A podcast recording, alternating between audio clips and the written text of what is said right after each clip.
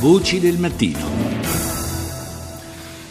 E veniamo a parlare eh, della, della, strage che si è consumata ieri in Siria. Ci sono diverse versioni su quanto è accaduto. Ne parliamo ora con il nostro ospite che è il professor Alexandre Del Valle, docente di geopolitica e relazioni internazionali all'IPAC Business School di Parigi e autore eh, di un libro appena pubblicato in Italia, Comprendere il caos siriano dalle rivoluzioni arabe al jihad mondiale mondiale. Buongiorno professore.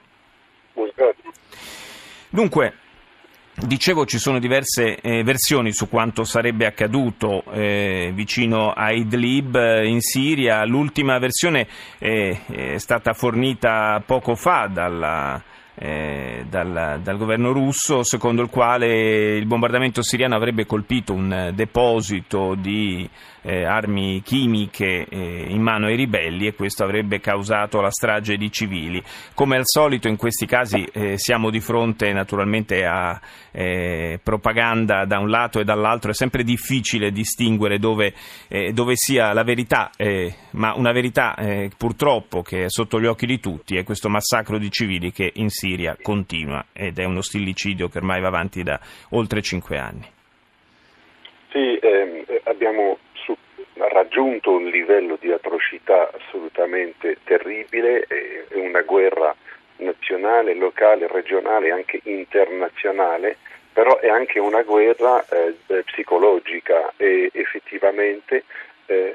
interessante analizzare i due lati e lei fa bene a dire che la propaganda è reciproca perché a, alcune volte gli occidentali credono che la propaganda è solamente russa o eh, gli amici dei russi, però eh, noi eh, anche siamo abbastanza bravi come occidentali quando si ricorda l'Iraq, la Libia, Iraq 1, Iraq 2, anche il Kosovo eh, eh, eh, e quindi è, è, è, abbastanza normale perché la guerra si, si, è una cosa che viene preparata da una propaganda, è, è sempre così. Però quello che è strano è che è perlomeno sorprendente che questo attacco sia eh, avvenuto proprio alla vigilia della riunione di Bruxelles sulla ricostruzione della Siria in cui molti eh, temevano appunto che Assad riacquistasse una certa legittimità. Il, il regime non ha veramente eh, nessun interesse a, a, a, fare questo e seconda cosa, magari i russi stanno inventando una storia, però è anche vero che le armi chimiche in Siria erano condivise da due lati, eh, i certo. depositi sono stati provati anche dall'ONU perché ci sono stati uh, precedenti attacchi nel 2013 eh, e 2014 eh, e, e, e, gli studi hanno dimostrato eh, e anche accertato, anche gli americani, anche Obama che ce l'aveva contro il regime di Assad, avevano eh, riconosciuto il fatto che l'opposizione eh, ribelli moderata e anche, anche, più terroristica possiedono depositi di, di, armi chimiche. Quindi non è del tutto eh,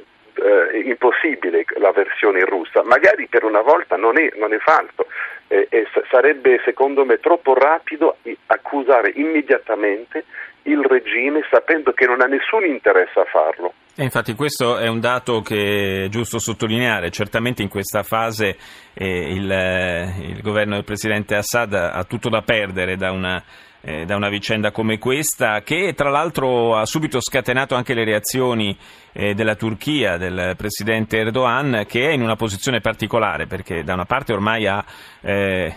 instaurato dei rapporti privilegiati con Putin e con la Russia, recuperando questo, questi rapporti, e, e dall'altra però continua a essere fortemente contrario alla permanenza al potere di Assad. Sì, eh, Erdogan, eh, come lei lo sa, è, è un uomo che eh, sta trasformando la Turchia kemalista, post-kemalista, in una Turchia neo-ottomana e quindi lui ha bisogno di piacere al suo elettorato sunnita